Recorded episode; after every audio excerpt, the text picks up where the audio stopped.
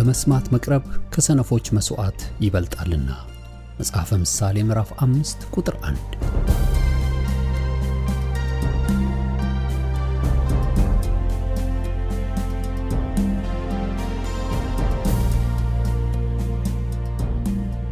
ይህን የእውነትና የሕይወት ድምፅ አገልግሎትን ለማድመጥ መቅረቦ ብልህነት ነው።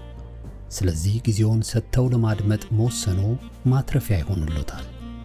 በዚህ አገልግሎት የእግዚአብሔርን ቃል ብቻ ይማራሉ። በተለያዩ ርዕሶች ላይ ውይይቶች፣ ጥያቄና መልሶችም ይካሄዳሉ። እርስዎ ከዚህ ቀደም በግል ጊዜው መጽሐፍ ቅዱሶትን ሲያጠኑ የተፈጠረቦት ጥያቄ ቢኖር በቃሉ ባለቤት በመንፈስ ቅዱስ አማካኝነት ምላሽን እንዲያገኙ ወደዚህ አገልግሎት ጥያቄውን መላክ ይችላሉ። የእውነትና የሕይወት ድምፅ አገልግሎት ከአጥቢያ አብያተ ክርስቲያናት ጋር በመተባበር የክርስቶስን አካል በቃሉ የማስታጠቅን አገልግሎት ለመስጠት በእግዚአብሔር ጸጋ ይተጋል። አሁን ለዛሬው ወደ ተሰናዳሉ የቃሉ ድግስ ልጋብዞ። መልካም የበረከት ጊዜ።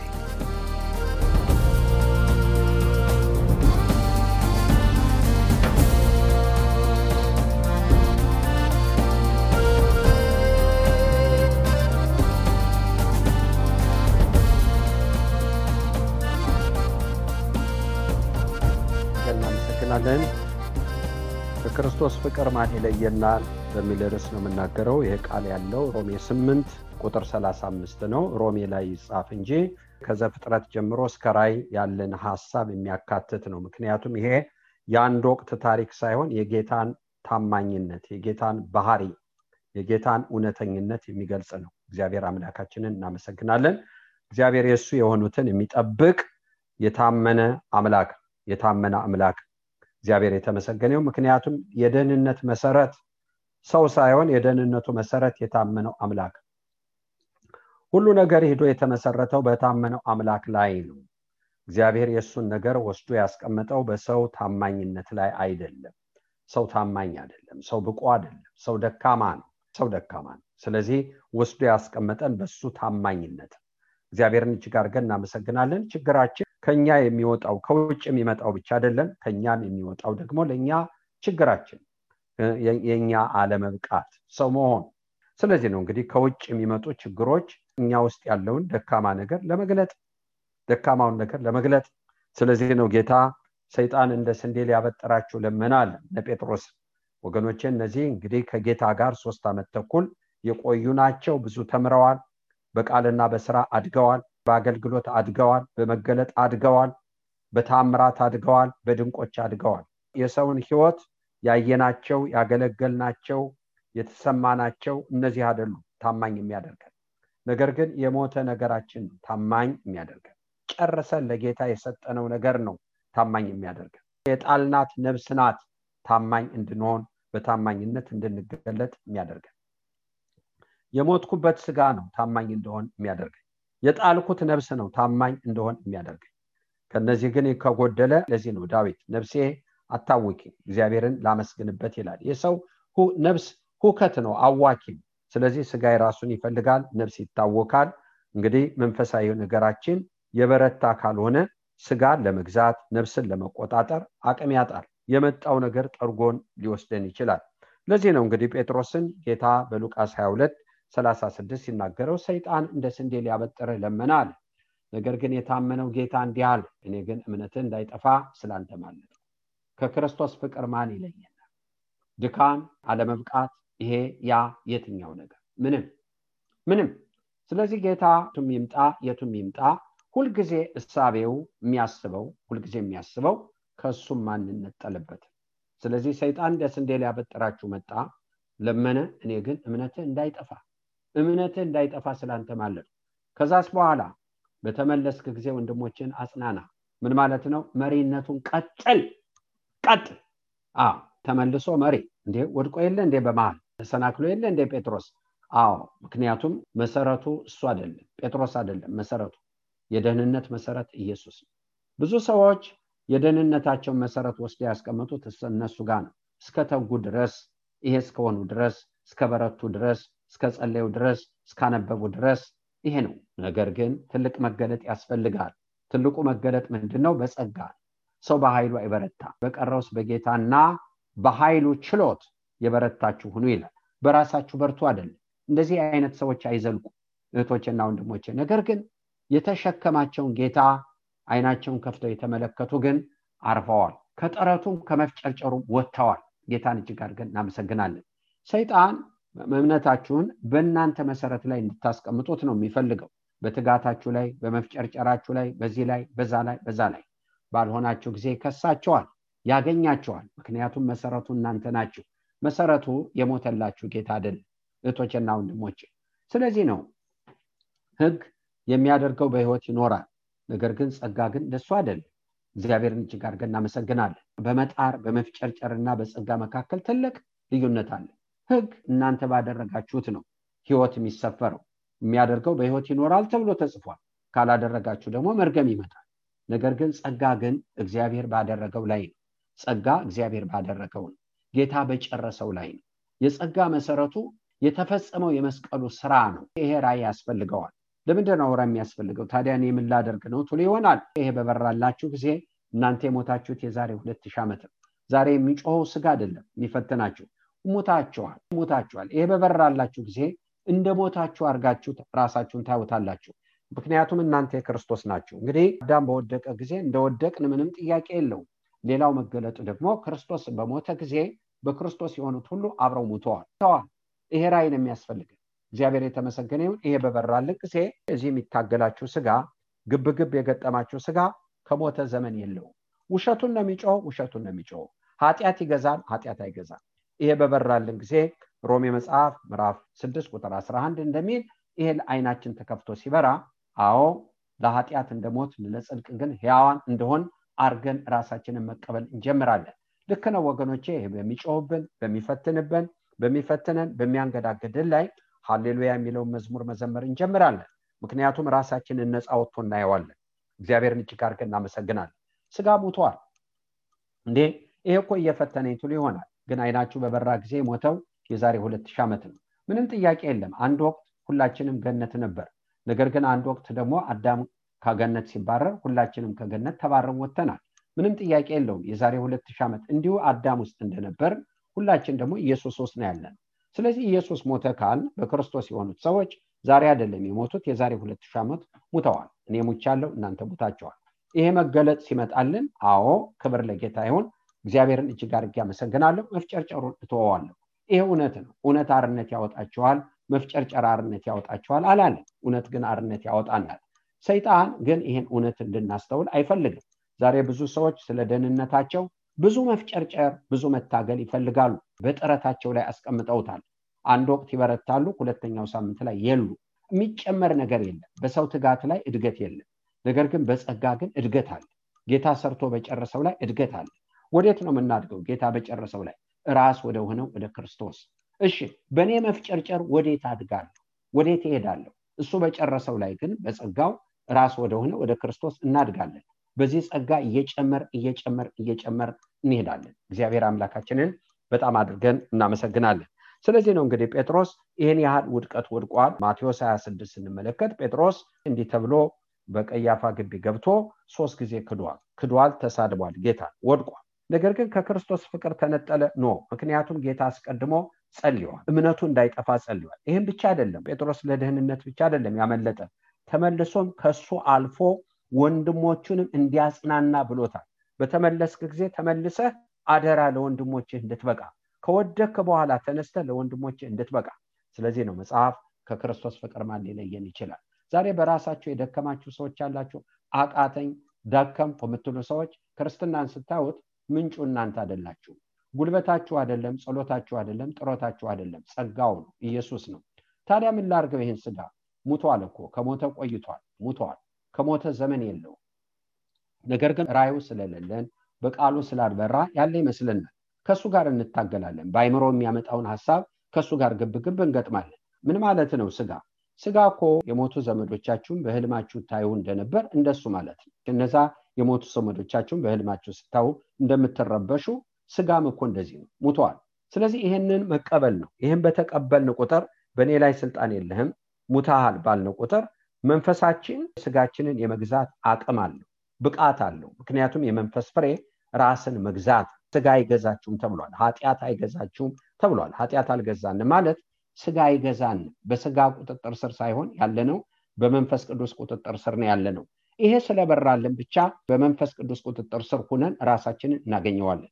ነገር ግን ያልበራለት ሰው አይደለም ግን ስጋው ይቆጣጠረዋል። ለስጋው ህይወት ሰጥቶታል። በሌለ ነገር ህይወት ሰጥቶታል። በህዋሳቶቻቸው ከሚተላለፍ በሀሳባቸው ከሚዋኝ ነገር የተነሳ ህይወት ይሄ ነው ይላሉ። ኖ ህይወታችሁ እሱ አይደለም። ህይወታችሁ በመንፈስ ቅዱስ ቁጥጥር ስር የሆነው በጸጋ የሆነው ነው ትክክለኛ ህይወታችሁ። ታዲያ ለምንድን ነው ይሄን ማላየው ይሄን የማታዩት በሁለት ምክንያት ነው አንደኛ ራዩ ስለሌለ ጆን ቡኒያን የሚባል ሰው ነበር። እና ይሄ ጆን ቡኒያን የሚባል ሰው እስር ቤት በነበረ ጊዜ የመናኝ ጉዞ የሚል መጽሐፍ ጽፏል። ይሄ መጽሐፍ በሀሳብ ነው። አማኝ ክርስቲያን እንደዚህ ሰዎችን በምሳሌ አድርጎ የጻፈው ነው። እና ክርስቲያን የሚባለው ሰው ረጅም ጉዞ ከሸክም ጋር የተጓዘ ያደርገዋል በሱ ድርሰት። ነገር ግን ይሄ ክርስቲያን የሚባለው በተጓዘው ወገኖች ወደ ገነት ነው የሚሄደው ወደ ቅድስ ከተማ ነው የሚሄደው በሄደበት መንገድ ሁሉ ውጣ ውረድ አለው ሸክም አለው ሁልጊዜ ሸክም አለው። ነገር ግን ሂዶ ሄዶ አንድ ቦታ ላይ ሲደርስ መስቀሉን አየ። መስቀሉን ሲመለከት ሸክሙ ከላዩ ላይ ተንከባለለ። ከሃይማኖት አባቶች አንዱ ብዙ ክስ እንደነበረበት ይነገራል። ጠላት ይከሰዋል። መነኩሴ ነበረ።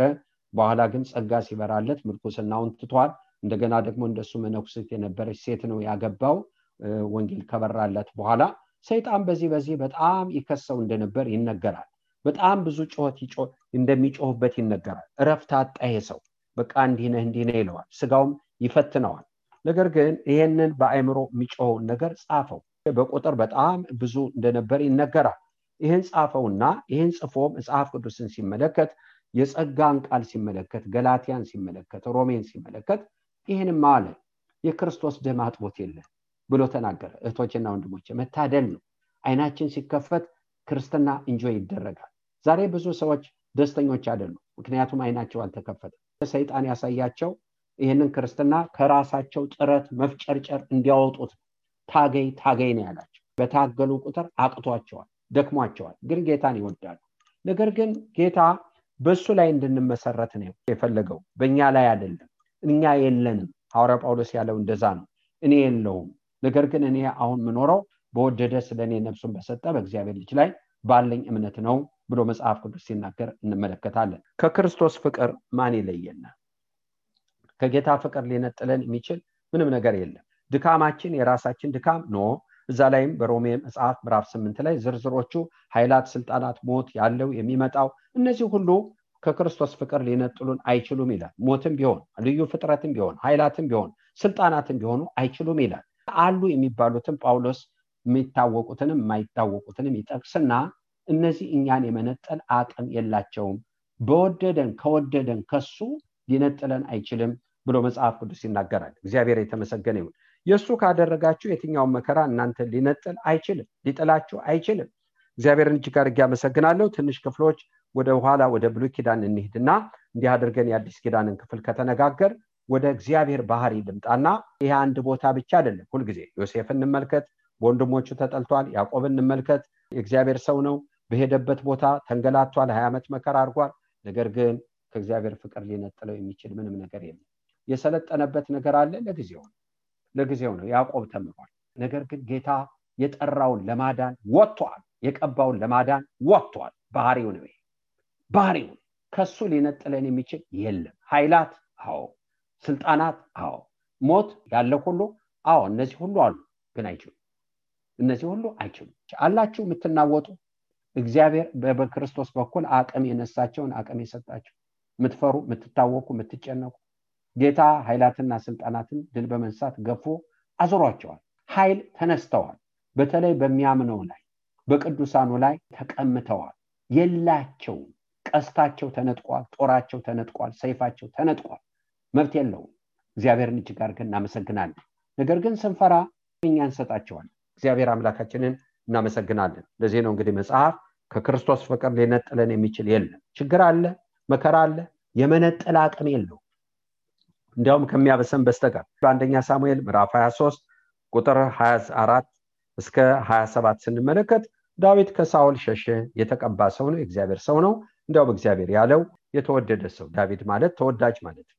እግዚአብሔርን እጅግ አድርገን እናመሰግናለን። የተወደደ እንደ ልቤ የሚሆን የእሴይን ልጅ አገኘው ብሎ እግዚአብሔር ያለለት ሰው ነው እና ወደ ሳውል ከመጣ በኋላ የሚሰደድ ሰው ሆነ። ግራ የገባ ኑሮ ይኖር ጀመር። ብዙ ሳይቆይ ሳውል አማችን ሁሉ አድርጎት ነበረ እና ግን ደግሞ በሳውል ተጠላ ስለተጠላ ምን አለ ሳውል?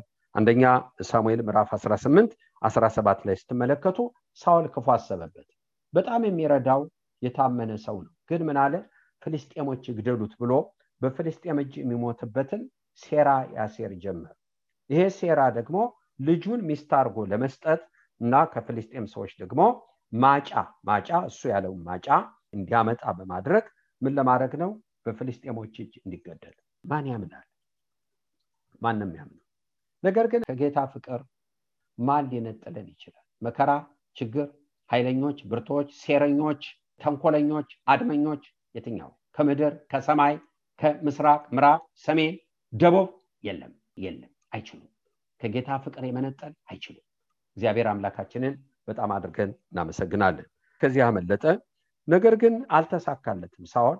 ምክንያቱም ዳዊት ይሄንን መቼስ ይሞታል ተብሎ ነው የመቶ ፍልስጤማውያኖች ሸለፈት አምጣ ተባለ። ይሞታል ግን ሳይሞት መጣ። ኦ አልሞተም። በቃ ይሄ ሰው አልሞተም ስላልሞተ ሳውል ተናደደ። ልጁን እስከ መስጠት ድረስ ኃይላትም ስልጣናትም ያለውም የሚመጣውም ከጌታ ፍቅር ሊነጥለን የሚችል የለም ከራሳችን ድካም ሊነጥለን የሚችል የለም። በወደደን ከሱ እንዲያውም ከአሸናፊዎች እንበልጣለን። ለምንድን ነው አንዳንድ ጊዜ እግዚአብሔር ስትሆኑ ይጠሏቸዋል ይፈሯቸዋል? ለምን? የማይታየው እግዚአብሔር ከእናንተ ጋር ስለሆነ። ዳዊትን ፈራው ይላል። ትንሽ ብርቱ ሳውል የተፈራው ግን ዳዊት። ለምን? አስተውሎ ስለሚያደርግ። አካሄዱ ከእግዚአብሔር ጋር ስለሆነ። በጽድቅ ስትቆሙ የዓለም ይፈራቸዋል ይፈራቸዋል ይፈራቸዋል መጥፋታችሁን ይፈልጋል። ነገር ግን እግዚአብሔር የቀባውን ሰው ለማዳን ይወጣል። ሁልጊዜ ለማዳን ይወጣል። ምርጦችን ለማዳን ይወጣል። በተመከረው ላይ ይወጣል። በቴሰሬው ላይ ይወጣል። በተሸረበው ላይ ይወጣል። ከንቱ ያደርገዋል። መልእክት አለኝ። እዚህም ባለ መልእክቶች አላችሁ ትሰማላችሁ። ይወጣል እግዚአብሔር። በየትኛውም አቅጣጫ ይወጣል። ባህሪው ነዋ ስሙ ለዘላለም ብሩክ ይሁን። አዎ ምርጦቹን ለማዳን ይወጣል። ባቆም ያለው እንደዛ ነው ቀባውን ለማዳን ወጣ ይላል። የኃጢአተኛውን ግን ቤት ግን መሰረቱን እስካንገቱ ድረስ ገለጥከው ይላል። እግዚአብሔር የቀባውን ለማዳን ወጣ። እንደዚህ ነው። ለማዳን ይወጣል። ለምርጦቹን ለማዳን ሁልጊዜ ይወጣል። እግዚአብሔር ከስፍራው ይወጣል። ከሱ ፍቅር ሊነጥለን የሚችል ምንም ነገር የለም። መንቦጅቦጅ አያስፈልግም። ግራ መጋባት አያስፈልግም። መታመን ያስፈልጋል። ስሙ ለዘላለም ብሩክ ታማኝ አምላክ። ጊያዝ ወዮ ተከበብን ብሎ ሲናገር ኤልሳ እግዚአብሔር ወይ የዚህም ብላቴና አይን ክፈት አልገባውም። አንተ ሁልጊዜ የቀባውን ለማዳን እንደምትወጣ አልገባውም። ይሄ ብላቴና የሚናወጥ ብላቴና ያልገባው ብላቴና ነው። የዚህ ብላቴና ሰላም የዓለም ሰላም ነው። ከዜና ነው። ዜና ነው ሰላሙን የሚጠብቅለት። የብዙ ሰዎች ሰላም በዜና የተጠበቀ ነው። ዜናው ሲለወጥ ሰላማቸው ይለወጣል ደስታቸው ይለወጣል። ከአርያም አይደለም የእነሱ ደስታና ሰላም ተቀየሩ። ቻናላችን ይቀየር። ቻናላችን ወደ አርያም ይውጣ። ከምድር አንቴናዎች እንንቀል። ወደ ሰማዩ አንቴና እንሄድ ከላይ እንስማ። ሁልጊዜ ሰላም ነው። ሁልጊዜ ደስታ ነው።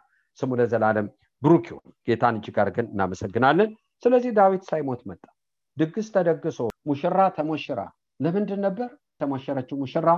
ምን ያልታደለች ናት። ገና ያጨችው ሞተ ለመባል። አሳዛኝ ግን እግዚአብሔር ወጣ በተመከረው ላይ ይወጣል በታሰበው ላይ ይወጣል በተዶለተው ላይ ይወጣል። ባህሪው ነው ስሙ ለዘላለም ብሩክ ይሁን። ከጥልቅ ይሁን ከሲኦል ይሁን ከኃይለኞች ይሁን ከብርቶች ይሁን ይሄ ባህሪው ነው ስሙ ለዘላለም ብሩክ ይሁን። የእግዚአብሔር ህዝብ እልል ማለት አለበት ድንቅ ጌታ ነው። አዎ እግዚአብሔርን እጅግ አድርገን እናመሰግናለን። ስለዚህ ይሄ ስላልሰራ በምዕራፍ 19 ላይ ብሔራዊ አዋጅ ታወጀ። ምንድነው ብሔራዊ አዋጁ? ዳዊት ያዙት ግደሉት የሚል ትእዛዝ ወጣ። ስለዚህ ነው ዮናታንን ጠርቶ አባት ሊገለኝ ነው አለ። እንዴ? አረ አይደለም። ኖ ነው። እግዚአብሔርን እጅግ አድርገን እናመሰግናለን። አባቴ ሊገለኝ ነው ብሎ ለናታን ይናገር ጀምረ እና አረ አይደለም እኔ እስቲ መርምሬ እነግርሃለሁ። ዋው በቃ እረፍት የለውም። ሳወል እረፍት የለውም።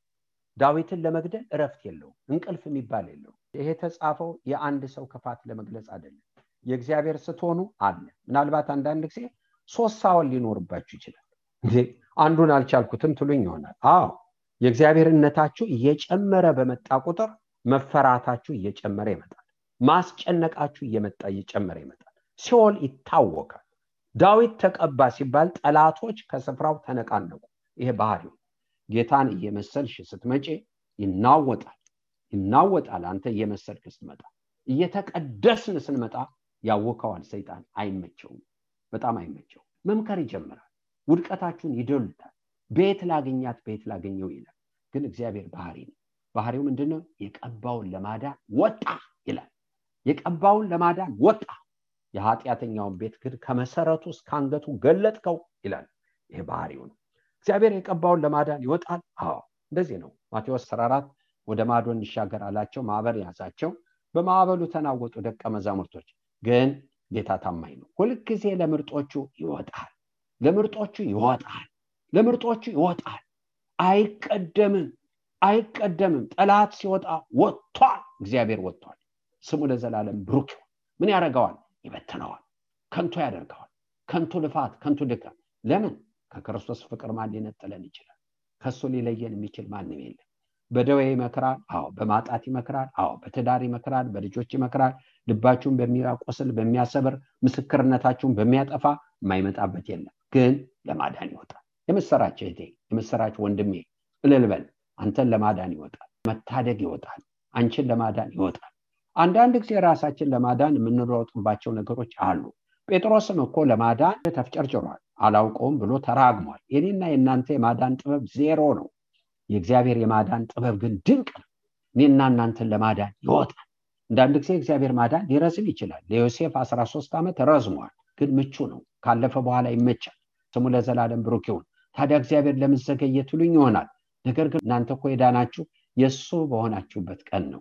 የሚሰለጥንባችሁ አለ የለም የሚሰለጥንባችሁ የለም። ስለዚህ ነው መጽሐፉ የሚለን ከክርስቶስ ፍቅር ማን ሊነጥለን ይችላል? ማንም የለም የኔት ማንም የለም የኔ ወንድም። አዎ እልልታ ያስፈልጋል ምስጋና ያስፈልጋል። ድንቅ ነው ይሄ ጌታ። ስሙ ለዘላለም ብሩክ ይሁን። ከዛ በኋላ ዳዊት መሰደድ ጀመረ። አንድ ቦታ ልምናገር ከዛ ተነስተው ዳዊት በጊባ አለ ተብሎ ከሸሸበት ቦታ ሳውል መጣ ጦሩ ይዞ መጣ። ፍልስጤሞችን ለማሳደድ ከሄደበት ነው። ስመለስ ዳዊት እኮ በጊባ አለ ሲሉት አለ? አለ። ጠላቴ አለ? አዎ። ልጄን አግብቶ እኮ ይሞታል ብዬ ነበር። ፍልስጤሞች ሊገሉት ካልቻሉ እኔም ልገሉ ካልቻለ በቃ አሁን የት ነው ያለው? አሁንማ ማምለጫ በሌለው ቦታ አለ እሰይ አለ። መጣ። እግዚአብሔር እንደወጣ አላወቀ። ሁልጊዜ ይወጣል። ለምንድን ነው አንዳንድ ጊዜ በእናንተ ላይ የሚመከረውን የሚተወው? እሱ መውጣቱን ስለማያቋርጥ እግዚአብሔር ለእናንተ መውጣቱን ስለማያውቁ ደክሞት ስለማያውቅ እግዚአብሔር ለእናንተ ደክሞት አያውቅ ክርስቶስ ስለ እናንተ አይደክምም ተብሎ ተጽፏል። ሰይጣን ይመክራል ያስባል ይዶልታል በዚህ ይመጣል በዛ ይመጣል። አዎ እግዚአብሔር ደግሞ ከስፍራው ይወጣል። እህቴ ለአንቺ ይወጣል ለአንተ ይወጣል ለአንተ ይወጣል ለልጆች ይወጣል ለቤት ይወጣል ለጤና ይወጣል። ይሄ እግዚአብሔር ነው። እንዲያውም በቁጣ ይወጣል። ሲመከርባችሁማ በቁጣ ይመጣል በቁጣ ይወጣል እግዚአብሔር የተመሰገነ ይሁን። እግዚአብሔር ለአካብ ድል ሰጠው። ድል ከሰጠው በኋላ ጠላቶቹ መከሩ። አምላካቸው የተራራ አምላክ ነው። በሜዳ ብንገጥማቸው እናሸንፋቸዋለን። ወይ በሜዳ ወይ በተራራ ብለዋል። ስለዚህ በሜዳ መከሩ ይሄን እግዚአብሔር ግን ሳይሆን የዛሬ ዓመት ይመጣብሃል ተጠንቀቃል አካብን ተጠንቀቅ። በፈረስ ፋንታ ፈረስ በሰው ፋንታ ሰው ተካ ጠላት ይመጣብሃል የዛሬ ዓመት ይመጣል። በአመቱ እግዚአብሔር ወጣ። ጠላት ቀጥሮ በወጣበት እግዚአብሔር መወጣ ምን አረግን ብትንተናቸውን አወጣቸው። ይሄ ነው አምላካችን። ሃሌሉያ ሃሌሉያ። የሲኦልን ምክር የሚገልጥ ጥልቁ ምክር የሚገልጥ ከንቱ የሚያደርግ ስሙ ለዘላለም ብሩክ ይሁን። የአምላክ ሊከበር ይገባዋል። እልል ሊባል ይገባል። ሊዘመርለት ይገባል። በሽብሸባ ስሙ ለዘላለም ብሩክ ይሁን። ስለዚህ ነው ዮሳፍ ሁለተኛ ዜና ሀያ ጠላት መክሮ ተደራጅቶ ሲመጣ መጥተዋል አለ። በዚህ በኩል ነው የሚመጣው አለ እግዚአብሔር። ግን እኔን አልቀደሙኝም። ሃሌሉያ! የኔ እህት የኔ ወንድም እግዚአብሔር የሚናገረው ይሄ ነው። እኔን አልቀደሙኝም። መጥተዋል ግን አልቀደሙኝም። ወጥተዋል እኔን አልቀደሙኝ እኔ ነኝ የቀደምኩት። ሃሌሉያ! ለእኔ ለእናንተ ለእያንዳንዱ ደካማ ለእያንዳንዱ ደካማ ለእያንዳንዱ በእሱ ለታመነ እሱን ለተደገፈ እሱን ተስፋ ላረገ አይቀድሙኝም። ይመክራሉ ወጥተዋል። ስሙ ለዘላለም ብሩክ ይሁን። ስለዚህ ኢዮሳፍጥ በምስጋና ወጣ። ለምን? እግዚአብሔር ቀድሟል። እግዚአብሔር ቀድሟል። ዛሬ ብዙ ልንታወቅ ልንጨነቅ እንችላለን እግዚአብሔር አይቀደምም እቴ ለአንቺ አይቀደምም ለአንተ አይቀደምም የኔ ወንድም። እልልታና ምስገና ያስፈልገዋል። ይህ ድንቅ አምላክ የታመነ አምላክ ክቡር የሆነ አምላክ። እግዚአብሔር የተመሰገነው ወደ ክፍሉ ልምጣ። ስለዚህ ዳዊት በተባለበት ቦታ መጡ። ከዛም ተነስተው ከሳውል በፊት ወደዚህ ሄዱ። ዳዊትና ሰዎቹ በኤስሞን ደቡብ በኩል በአረባ በመዋን ምድረ በዳ ነበሩ። ሳውልና ሰዎችም ሊፈልጉት ሄዱ። ዳዊትን በሰማ ጊዜ ወደ አለቱ ወርዶ በማዖን ምድረ በዳ ተቀመጠ። ሳውልም ያን በሰማ ጊዜ ዳዊትን በማዖን ምድረ በዳ አሳደደው። ሳውል በተራራው በአንድ ወገን ሄደ። ዳዊትም ሰዎቹን በተራራው በሌላ በኩል ሄዱ። ሳውልና ሰዎቹ ይላል ዳዊትና ሰዎቹ ለመያዝ ከበቧቸው ተከበቡ። ሃሌሉያ! ከተከበበ ነገር መክበቡን እስከበቡኝ። በእግዚአብሔር ስም አሸነፍኳቸው። ሰይፍ የለም ጦር የለም በአንተ ስም ብቻ ስሙን በመጥራት ብቻ ወደ ላይ በመጮህ ብቻ። ይሄን ነው የሚናገረው ይሄ እግዚአብሔር ሰው። ተከበቡ ተከበቡ። ግን እግዚአብሔር ተቀድሟል። ይሄው እኳ የውጥ ጠላት መጣብኝ ትሉ ይሆናል። እግዚአብሔር አይቀደምም የኔት አይቀደምም ተቀድሞ አያቅም የኔ ወንድም። አዎ ለምርጦቹ ፈጥኖ ነው የሚወጣው ፈጥኖ። ጴጥሮስ ገና ሳይክድ እግዚአብሔር ወጥቷል። ትክዳለህ ግን እኔ ከዛ በላይ ከዛ በላይ ነው የምወድህ። ተመልሰ ግን ሰው ትደክማለህ እኔ ግን ከዛ በላይ ወድሻለሁ በቃ ወድሃል አልጥልህ እንዴት እጥልሃል እኔም ብለህ ተጠግተሃል። ማሬ ብልሃል ምርሃል ምረቴ ለዘላለም ነዋ። የአንድ ወቅት አይደለም። ገሊላ ኃጢአተኛ ነኝ። ማሬ ብልሃል አደል አዎ። ስለዚህ አንድ ወቅት ብቻ ገሊላ ብቻ አይደለም ማርኩ። ሁልጊዜ ምሬ ያለው ስሙ ለዘላለም ብሩክ ነው። ምረቱ ለዘላለም ነው። የአንድ ወቅት አይደለም። ታማኝ ነው ይሄ እግዚአብሔር። እልልታ አምልኮ ምስጋና ለዚህ አምላክ ይገባዋል። ሊከበር ይገባዋል። ድንቅ አምላክ ነው። ይህን አምላክ አለማምለክ በደስታ ለማምለክ ዘዳግም ምዕራፍ 28 እንደሚል በደል ኃጢአት ምክንያቱም እግዚአብሔር ለእኛ ነው። ስሙ ለዘላለም ብሩክ ይሁን። አሁን ዳዊት ተከቧል። በዚህ አካባቢ ነው የሚጨርሰው ዳዊትና ሰዎቹ ተከበዋል። በሌላ በኩል የሄዱ ሳውልና ሰዎቹ ዳዊትና ሰዎችን ለመያዝ ከበቧቸው ከበቧቸው ከበዋቸው ነበርና። ስለዚህ በተከበበ ጊዜ እናደረጋለን ዘዴ እንጠቀማለን። ዳዊት ከሳውል ፊት ያመልጥ ዘንድ ፈጠነ ይላል። የት ለመድረስ? የት ለመድረስ? ከሰው ፍጥነት የማይታየው አምላክ ፍጥነት ይሻላል እግዚአብሔር ወጥቷል። ስሙ ለዘላለም ብሩክ ይሁን። ወደ ሳውልም መልእክተኞች መጡ ይላል። ፍልስጤማውያን አገሩን ወረውታልና ፈጠነ ና አለው። ሳውልም ዳዊትን ማሳደድ ትቶ ተመለሰ። እግዚአብሔር ቢዝነስ አለው አለው homework ይሰጣል። አንዳንድ ጊዜ ለሰይጣን የቤት ስራ ይሰጠዋል። ተመለስ ማለት ከፍልስጤማውያንም ጋር ሊዋጋ ሄደ። ስለዚህ የዛን ስፍራ ስም የማምለጥ አለት ተባለ ዳዊትም ከዛ ወጥቶ በዓይንጋዲ አምባዎች ተቀመጠ ከጌታ ፍቅር ማን ይለየናል? ድንቅ ነው አምላክ። እንባቆም መጽሐፍ ላንብብና እጨርሳለሁ። ስሙ ለዘላለም ብሩክ ይሁን። እንባቆም ምዕራፍ 3 ቁጥር 13 እናንብበው። ስሙ ለዘላለም ብሩክ ይሁን። የእግዚአብሔር ስም ብሩክ ይሁን። ሃሌሉያ። 3 13 እንዲህ ይላል። የቀባሁን ለማዳን ወጣ የኃጢአተኛውን ቤት ራስ ቀጠቀጥ ይሄ ሁልጊዜ ነው። ምርጦችን ለማዳን ይወጣል። ሁልጊዜ ይወጣል። አይቀደምም። ተቀድሞ አያውቅም። ለአንቺ አይቀደምም ለአንተ አይቀደም እግዚአብሔር ምስጋርገን እናመሰግናለን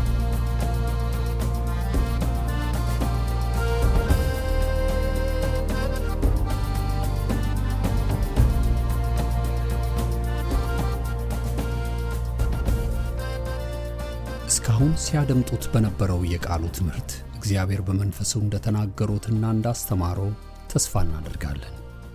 ለእውነትና የሕይወት ድምፅ ማንኛውም መንፈሳዊ ጥያቄ ቢኖሩ ወይም የምክር እንዲሁም የጸሎትን አገልግሎት ቢፈልጉ ለአሜሪካን አገር 215 782 08 48 ለካናዳ ደግሞ 647 510 4919 በሚሉ ስልኮች ቢደውሉ ጌታ ጸጋውን እንዳበዛልን ልንረዳዎ ፈቃደኞች ነን። እግዚአብሔር ይባርኮ።